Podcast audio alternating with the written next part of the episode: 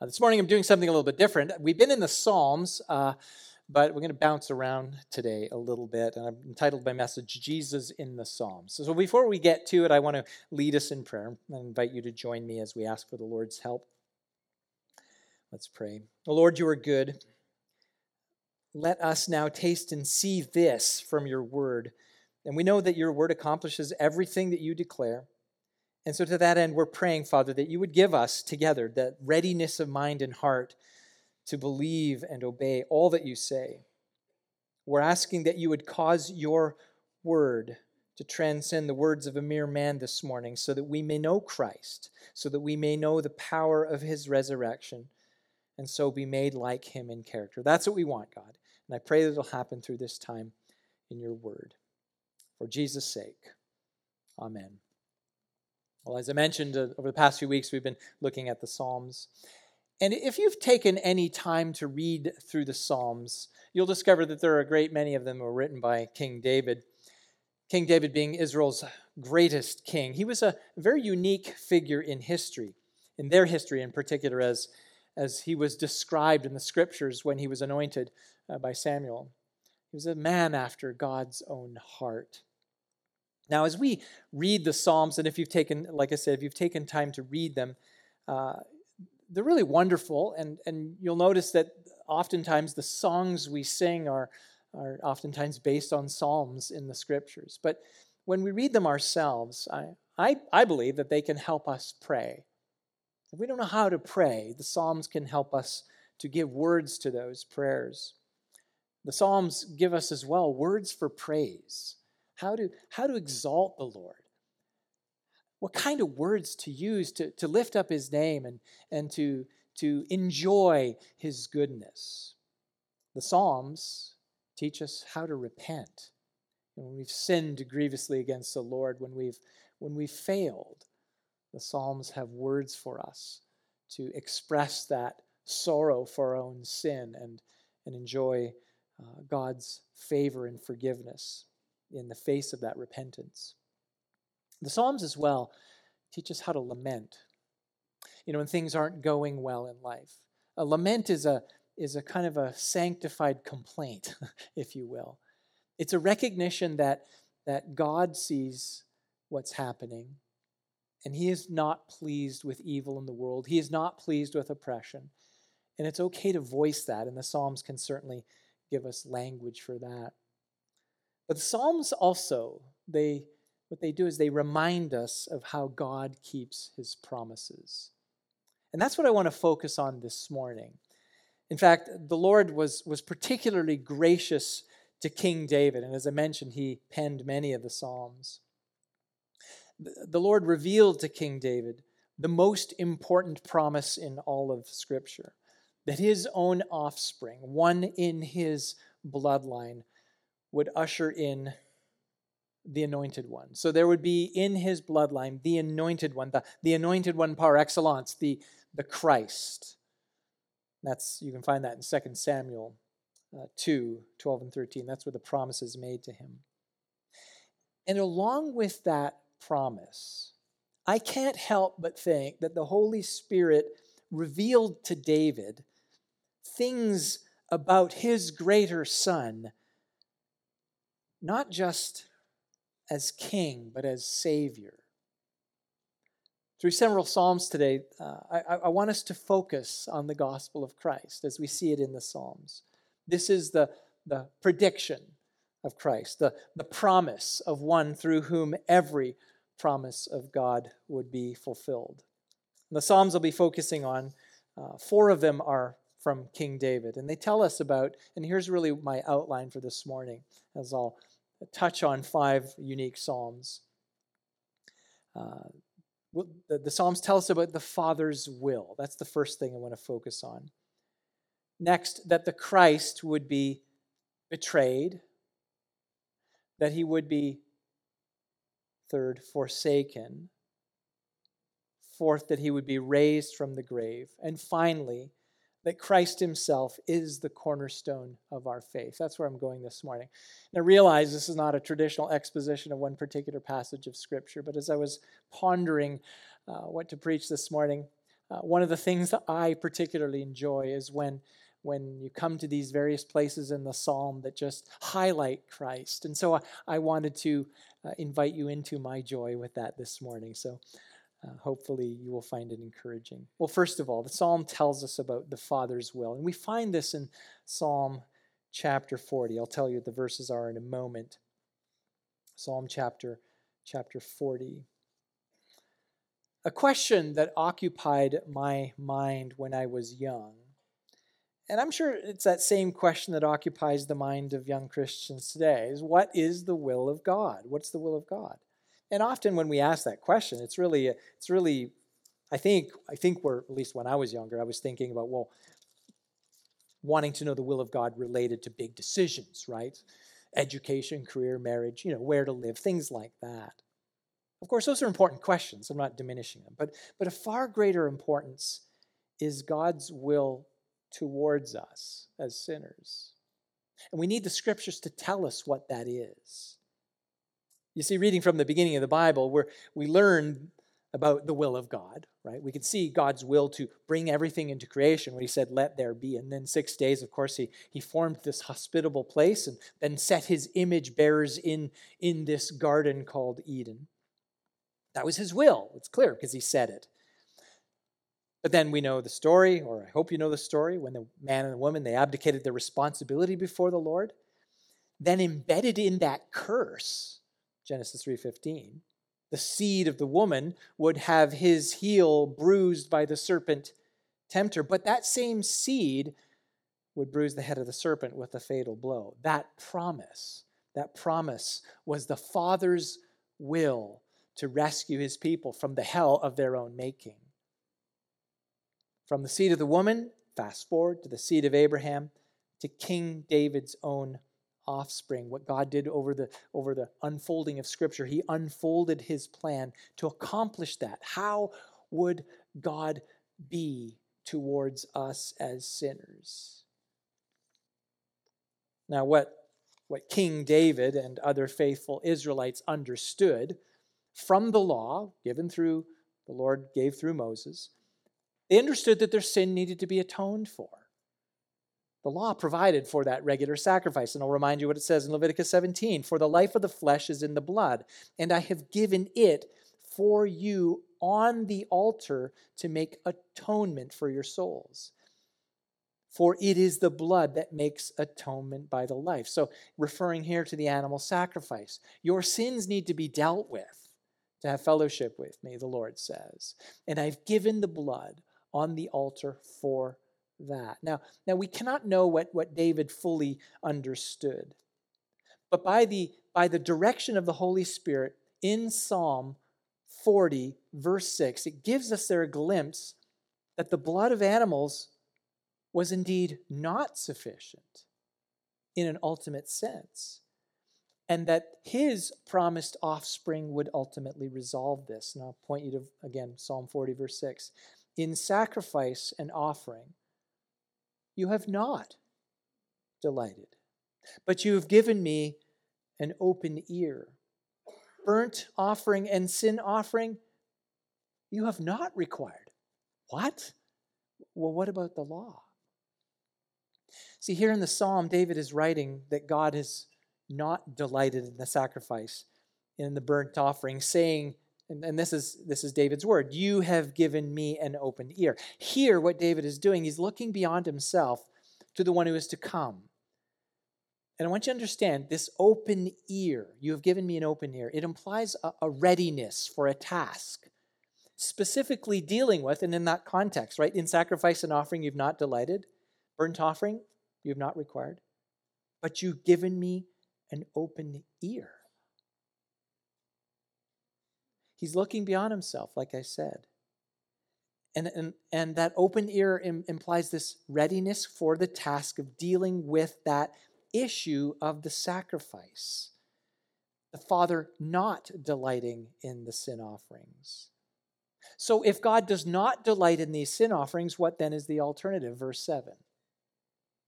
Then I said, again, David speaking about the Messiah and the, the one who's to come in the first person, then I said, Behold, I have come. In the scroll of the book it is written of me. Genesis 3:15, seed of the woman. Genesis 15 and the seed of Abraham, I'm not sure if that's the reference. The promise of one to come. In the scroll of the book it is written of me, I delight to do your will, O my God. Your law is within my heart. The one promised in Scripture, the, the scroll of the book. And this one delights to do the will of God because he, he embodies the very law of God and then so fulfills it. Now, again, you may wonder well, how do we know that David is writing in the first person about the Messiah? There's the internal evidence in the psalm. He's effectively declaring the end to animal sacrifice. And the I, I have come to do your will, when David says I, that was the one both prophesied in the scroll and that someone that David could not be. It was not somebody who, who was him, it was somebody who was prepared to do the will of God. So he had to be forward looking. But if you're unsure there, to remove all doubt, we can move to the other end of the Bible. The Holy Spirit moved the writer of Hebrews to state it more explicitly, commenting on Psalm 40 and applying it to Christ. The writer there says, For it is impossible. Here, here's the un, unpacking of this. For it is impossible for the blood of bulls and goats to take away sins. Consequently, consequently, this is, I should tell you the reference Hebrews 10, 4 through 7. Consequently, when Christ came into the world, he said, going back to the psalm, sacrifices and offerings you have not desired, but a body you have prepared for me. In burnt offerings and sin offerings you have taken no pleasure.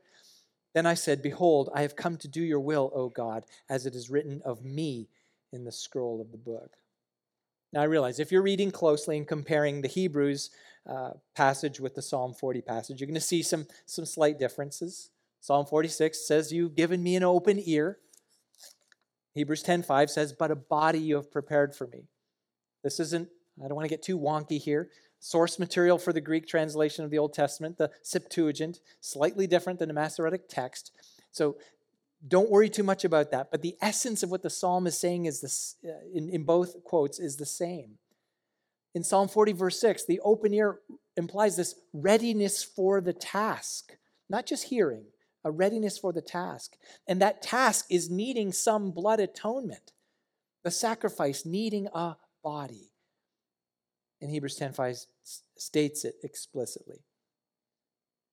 What Psalm 40 is telling us is no less, predicting no less than the incarnation of the Son of God. The Psalms promised it, and it was fulfilled. Like I said, the Son of God took on a human body. He came to earth to accomplish the will of the Father, the saving of God's people. Jesus said this, John 6 For this is the will of my Father, that everyone who looks on the Son and believes in him should have eternal life, and I will raise him up on the last day. A body the incarnation of the Christ predicted in the Psalms is the very will of God. Send his Son as a once for all sacrifice for the sins of his people. From the beginning, it has been God's will not to condemn his people. What is God's will towards you? Not to condemn, but to save. Now we feel, we feel this, don't we? Our sin is condemnable. The scripture makes that clear. But it has been the will of the Father ever since the man and woman in the garden sinned, and we all, like them after, have done the same. God's posture towards you has been to save through giving his Son. Well, that was the plan, but how? The Psalms then give us a glimpse into that plan. And so take us to the next Psalm. The Psalms predicted that Christ will be betrayed. And we find that in Psalm 41, just the next one over, if you're following in your Bibles. Now we get this. It's not surprising that the petty thief eventually finds a way to embezzle millions. That doesn't surprise us. It's not surprising when a violent person eventually commits murder. there's this kind of progression of evil that takes hold in the mind of one bent on evil. But when a trusted confidant, when a close friend suddenly turns on you, when your husband or wife of 25 years is unfaithful, these kinds of things are perplexing, they're disorienting. The things that you thought were immovable have crumbled away. And there's this psychological wound that, that is so very profound. You didn't see it coming. As Shakespeare's Julius Caesar, you get that sense in there, right? Et tu, Brute? It's like, what? You feel it. Now, of course, all sin is evil, but there's something about a betrayal. And I'm not saying it's, it's more sinful, or, but there's something about it that's surprising. It's, it's kind of of a different kind in that sense because it's so unexpected. And what a betrayal does, it proves it proves that nothing at all, nothing at all is immune from sin's effects. The very best thing can become the worst thing in a split second. That's what betrayal is. Now, David in Psalm 41, he expresses his trust in the Lord. He expresses his trust in the Lord for his mercy, even in the face of adversity. That adversity could be sickness or, or enemies. And I, I take it enemies that he didn't know he had. Now, what he's doing in the psalm, 41, verse 9, by the Holy Spirit, he was speaking of the experience of the Christ. 41, verse 9, even my close friend in whom I trusted, who ate my bread, has lifted his heel against me. Now we know this applies to Jesus because when he was gathered with his disciples in the upper room, it's the occasion where he washed the disciples' feet. And what he did was he encouraged them imitate my example. As, as you see me do, do likewise. Be sacrificial, serve others. But then he said this, verse 17 of, of, cha- of John chapter 13. If you know these things, blessed are you if you do them. Then he says this, and it must have been seeming rather cryptic to the rest of his disciples. I'm not speaking of all of you. I know I'm I know whom I've chosen, but the scripture will be fulfilled. And then quoting Psalm 41 9, he who ate my bread is lifted up, lifted his heel against me. Of course, we know he was speaking of Judas. Now, this had to happen. But how? I mean, it, it's surprising. We know the story. Of course, Judas, Judas, there's Judas. We, we just take it for granted. Well, he betrayed Jesus. But how did that happen? Why did it happen? Yes, it was prophesied. Well, the stage had already been set, of course. When John introduced Jesus at the beginning of his gospel, he wrote about the Word. In the beginning was the Word, the Word was with God, the Word was God. Right? And the Word became flesh and dwelt among us. And then he says this, verse 11 of John 1 He came to his own, and his own people did not receive him. Of course, since the beginning, people have rebelled against God. So it's not surprising that many who should have welcomed Jesus rejected him.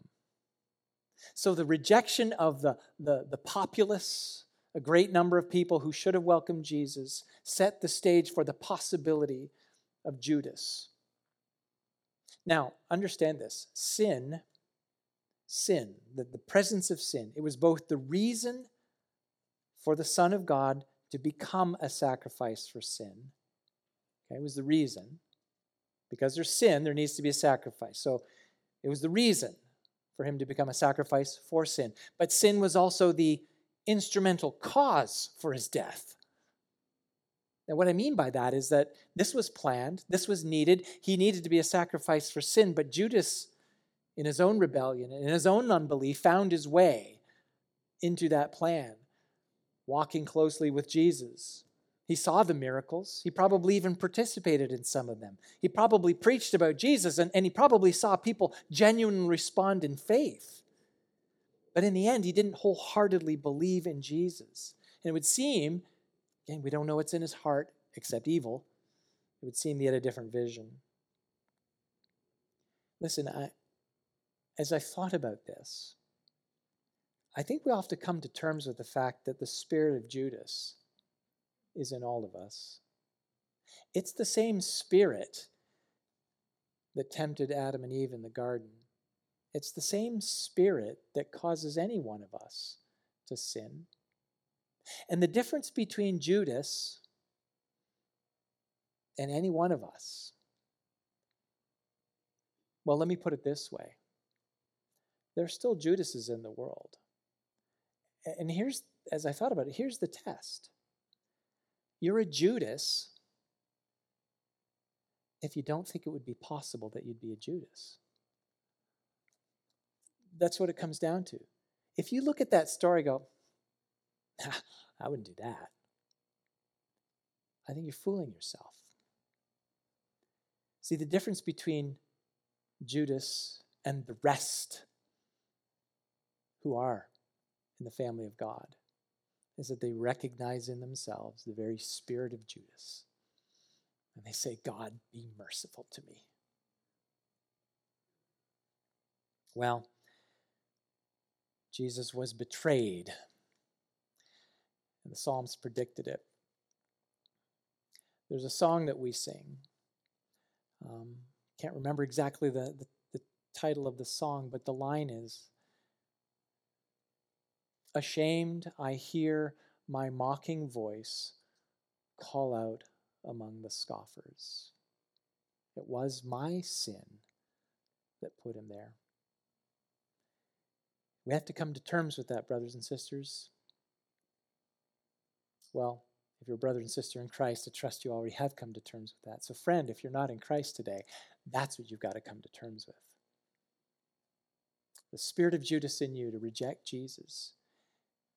And the path to the welcome into the family of God is simply repent and trust in Christ. Well, the Psalms predicted that he would be betrayed. The Psalms also predicted that Christ will be forsaken. Forsaken, and that's from Psalm 22. Now, you might abandon a goal that seems no longer worthy to you of pursuing. You might leave behind unnecessary equipment in a mountain climb, right? Um, you should absolutely get yourself free from an addiction or from evil influences, but you don't forsake the ones you love, or at least you shouldn't. Yet we all know that that sometimes happens in life. There's that friend that ghosted you. Maybe as a child you were abandoned by your parents, or perhaps you're a wife whose husband just up and left. Well, what David does in the psalm, he expresses this feeling of abandonment and he directs that towards God. Psalm 22 1 My God, my God, why have you forsaken me? Why are you so far from saving me from the words of my groaning? Now, we don't know what exactly David was experiencing when he penned these, but I would suggest to you again the Holy Spirit gave him the experience and these thoughts to express in advance so that he would communicate what the Christ would experience in a much, much greater way. So as we fast forward through history, as his life was ebbing away, but, but more than that, Jesus knowing that as he hung on the cross, he carried in his body all the ugliness of sin, not his own. And while he absorbed, while he did that, he absorbed the wrath of God for it.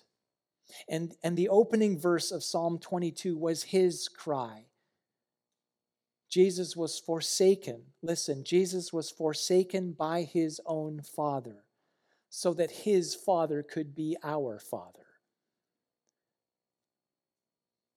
Now, we see how this how it unfolded as as heinous as the crime against the sinless son of god is the father did not intervene and just as the Holy Spirit revealed to David, who was speaking metaphorically about himself, he was ultimately describing the physical experience of Christ, feeling forsaken. And it's remarkable what David says in metaphorical language was accomplished physically. Verse 16 For dogs encompass me, a company of evil doers encircles me. They have pierced my hands and feet. Verse 18 They divide my garments among them, and for my clothing cast lots. David using metaphorical language, Jesus experienced as his hands and feet were pierced with nails, as they took his clothing from him and rolled the dice to decide who'd get to take it home. Now, listen, just a side note here. This is just one example among, among many that reveals the divine authorship of the scriptures and the divinity of Jesus. And I suppose when you think of the way in which Jesus cried out, My God, my God, why have you forsaken me on the cross? As is recorded in the Gospels. I suppose, in some sense, it's possible that one knowing the scriptures could at that moment then personalize them, right? Mere human, okay, could, could personalize them and say, God, you've forsaken me, and using that, that passage. But we got to get this. There's no mere man could plan in advance to be crucified the way he was and then somehow ensure that the soldiers would roll the dice to, to decide who would take home his clothes. Now that's that's divine. David speaking by the Holy Spirit wrote. But what this points to, of course, is that Jesus was ultimately forsaken by the Father. He had to be, because he carried our sin. So that in him you and I could be accepted. The Apostle Paul writes in a different way uh, about the same reality in Galatians chapter 3. Christ redeemed us from the curse of the law by becoming a curse for us. For it is written, Cursed is everyone who is hanged on the tree. That's a statement from the law. The Israelites were not to leave a body hanging overnight, for cursed is one who is hanged on a tree. But by God's design and purpose and plan, the Father determined that Christ would be cursed and hung on a tree, and he became a curse for us. So for our sake, as it says in 2 Corinthians 5:21, I quote it often, but it's glorious. For our sake, he made, he, that is God the Father, made him, that is the Son of God, to be sin, who knew no sin. So that, here's what gets accomplished in him, we might become the righteousness of God. So, because of faith, because you believe, and because of Christ and what he has accomplished, you are in him. And because you're in him, you have become the righteousness of God. So you can never, ever, for all eternity, ever, ever again be forsaken by God. He keeps his promises. And I'll remind you what Moses told Joshua as he was handing the baton of leadership to him. It is the Lord who goes before you. He will be with you. He will not leave you or forsake you. Brothers and sisters, you're in Christ today. Hold on to that. Christ was forsaken so that you could be accepted, predicted in the Psalms and fulfilled. Fourth, Psalms tell us that Christ was raised. Well, from the perspective of the psalm, will be raised. So, Psalm 16. Psalm 16, that's where we're looking. Now, of course, it's natural to fear death, right? Uh, even though most people believe in some kind of existence beyond mortal life, clearly, and this is obvious, most do their best to forestall the inevitable, right? Even though it's a common sentiment at funerals, you, you would hear this, whether they're believers or not. She, he's in a better place. They say that. But really, if you were to have your choice, everyone would rather have their loved one back, bodily, physically, here, now. now. Of course, the psalmist, David, has no illusions about avoiding the inevitable. Nonetheless, in Psalm 16, David prayed for protection from death. Now, maybe he felt some sort of particular threat from his enemies, we don't know. I was speculating about this. Maybe he wrote the psalm following at some point his anointing as king. right? Maybe he wrote the psalm following his, that anointing, but then prior to the death of Saul, because Saul had it in to kill him, he was bent on killing him. And so this is what it says in Psalm 16, 8 through 10. I've set the Lord always before me. Because he's at my right hand, I shall not be shaken. Therefore, my heart is glad and my whole being rejoices. My flesh also dwells secure, for you will not abandon my soul to Sheol, that is the grave, or let your Holy One see corruption. Like other Psalms predicting the Christ, I, I believe the Holy Spirit means for us to see a deeper meaning here. And unlike David, who expected that the Lord would protect him from death, we know that Jesus had to die, and the apostles understood that Jesus had to die so that our sin could be atoned for. But this is a prayer or an expression that Jesus would be protected through death. David was believed, prayed that he would be protected from death. This is an expression that the Christ will be protected through death. We get this bodies without brain activity, without beating hearts, without lungs that, that take in oxygen. If, if that stuff's not happening, the body decays, right?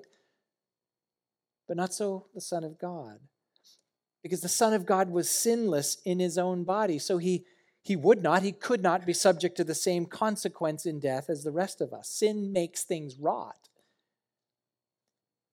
So when Jesus was buried in the tomb, he took our sin, for all who believed. He took your sin and, and its spiritual consequence to the grave and he left it there. So it wasn't on him anymore. He left it there. And on the third day, he emerged from that tomb in victory over sin and death. And, and as proof, as proof of Jesus' resurrection being foretold, and moved, of course, by the Holy Spirit, the Apostle Peter quoted this, this very psalm in his Pentecost sermon. You can find that in Acts 2. And God used that sermon in a miraculous way to bring thousands, thousands to repentance and faith in Christ. And the Apostle Paul also quoted part of it uh, in his, uh, in his uh, sermon at Antioch in Pisidia. That's Acts 13. Listen, I, ho- I hope you know this. I think you know this. The resurrection of Jesus from the grave is not just a side benefit of our forgiveness. Our forgiveness is, is granted to us because Jesus paid the penalty of our sin. He bore the wrath of God and was buried and left that sin there. But if he was not raised, the whole thing falls apart if Christ was not raised, then death would have won and sin would not have ultimately been defeated.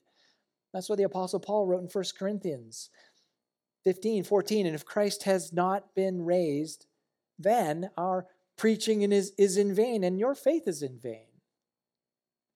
If Christ has not been raised, standing up here telling you about Jesus is a pointless exercise. If that didn't happen, Listen, we should just all go home, live your life, eat, drink, and be merry, because we're going to die. You know, there's some so called churches that, that preach about Jesus. They, they love to teach about his ethics, right? They like his example, but they ultimately deny that Jesus Christ was raised. Frankly, I don't know why they bother. What hope is there in a dead Savior? I hope you know this. Every time we gather like this on the Lord's Day, it's like Resurrection Sunday. We preach Christ crucified and raised. We do. And our, our eternal hope is anchored in the, the singular fact that Christ died for our sins according to the scriptures, that he was raised to life according to the scriptures, and that upwards of, of 500 people witnessed that fact. And he is alive now. They saw him alive, and he has ascended to the Father's right hand where he rules until he brings everything in subjection to him. 1 Corinthians 15. I'll read it. Christ has been raised from the dead, the first fruits of those who have fallen asleep. For as by a man came death, that's Adam, by a man, Jesus Christ, has also come the resurrection of the dead. For as in Adam all die, so also in Christ shall all be made alive. So if you've trusted in Christ this morning, you are spiritually alive. You, you can you can count on that. You are, the scripture says, a new creation in Christ Jesus. The old is gone. Behold, the new has come. 2 Corinthians 5 17. And you can be sure of this that just as you are now spiritually alive, when Christ returns, you will be physically alive forevermore. You will have a body just like his. Christ was raised. Christ had to be raised. And the Psalms unveil that for us. Finally, Christ is the cornerstone. Christ is the cornerstone. We find this from Psalm 118. This is not a psalm of David. Now, uh, theists, uh, if you know the definition, theists are really people who believe that there is a god or gods. They have some sense of the transcendent. So, among theists, there are Muslims, Jews, Hindus, Mormons, Jehovah's Witnesses, and of course, Christians. But there is only one true God. And he has made it very clear in the scripture. And specifically, I would suggest to you that through the Psalms, that there is only one way to know him. Only one way. There are not multiple paths. One way. The psalmist in Psalm 118 expresses his gratitude for, for the steadfast love of the Lord. And he, he cites the Lord as, as his help and, and his refuge from his enemies. And, and he acknowledges that the Lord disciplines him for his good. And he states that, the, the, that salvation and the way of righteousness has been opened to him. And he understands as well that ignoring God's provision, it is the inclination of man to seek his own way to God, which is ultimately futility. And he says this Psalm 118, 22. The stone that the builders rejected has become the cornerstone. This is the Lord's doing. It is marvelous in our eyes. Salvation is the Lord's doing, and the entire structure of true faith, the totality of God's revelation, the singular path to God is the cornerstone who is Christ. Prophet Isaiah says this Thus says the Lord God, Behold, I am the one who has laid as a foundation in Zion, a stone, a tested stone, a precious cornerstone of a sure foundation. Whoever believes will not be in haste.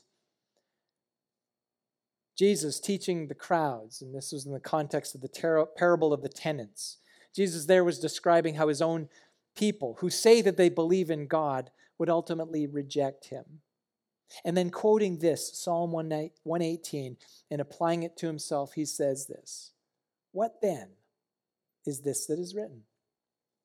The stone that the builders rejected has become the cornerstone. It's a question. Everyone who falls on that stone will be broken to pieces, and when it falls on anyone, it will crush him. There is no true faith in God apart from Christ. There's no true faith in God apart from Christ. I'm grateful for people in the world who believe in, in God.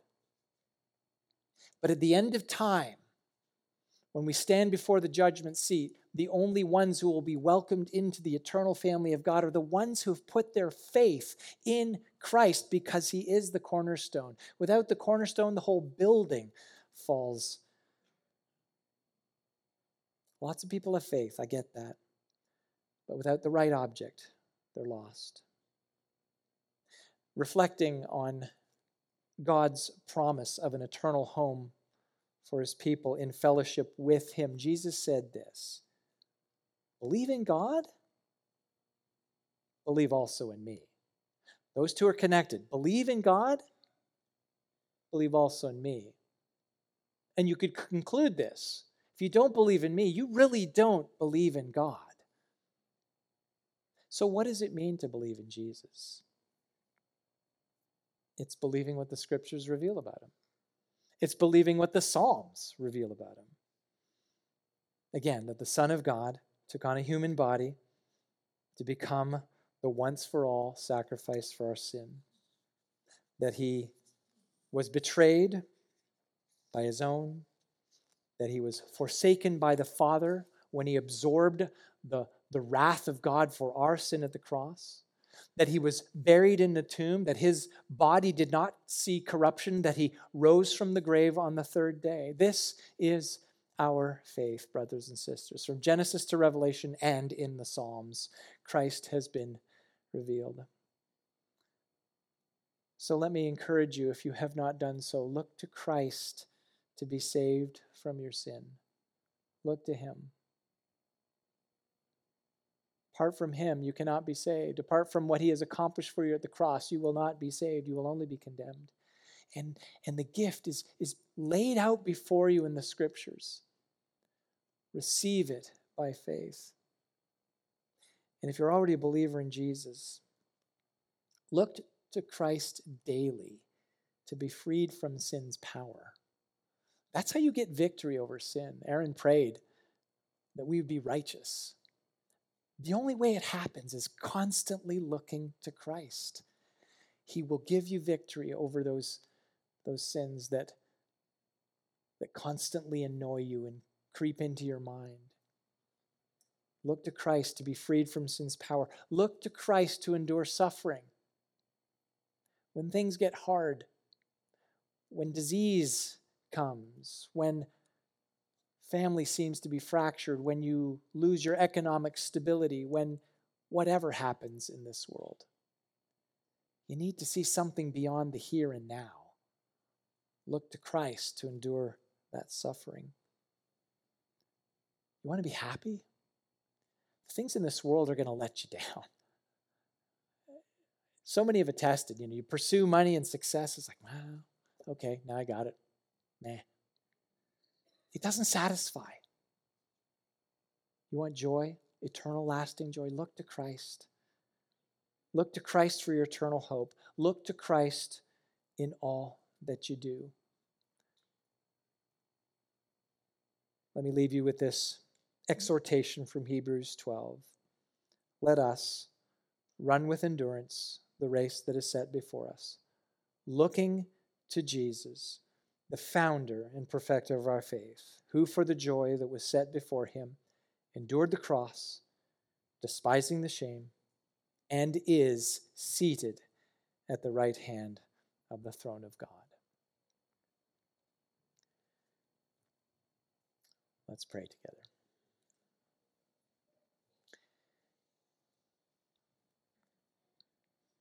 Father, we, we see in the unfolding of your word the, just the glorious way that you have set the groundwork and, and have given us glimpses of your, your goodness to provide a way to ultimately reveal Christ to us. And Lord, I my only prayer this morning is that we would all be found in him that we would be constantly looking to him and delighting in him. Lord, for those who are who are far from you, that they would look to him and be saved. God, really isn't there any there isn't really any other reason to exist, to gather, to do anything apart from what Christ has.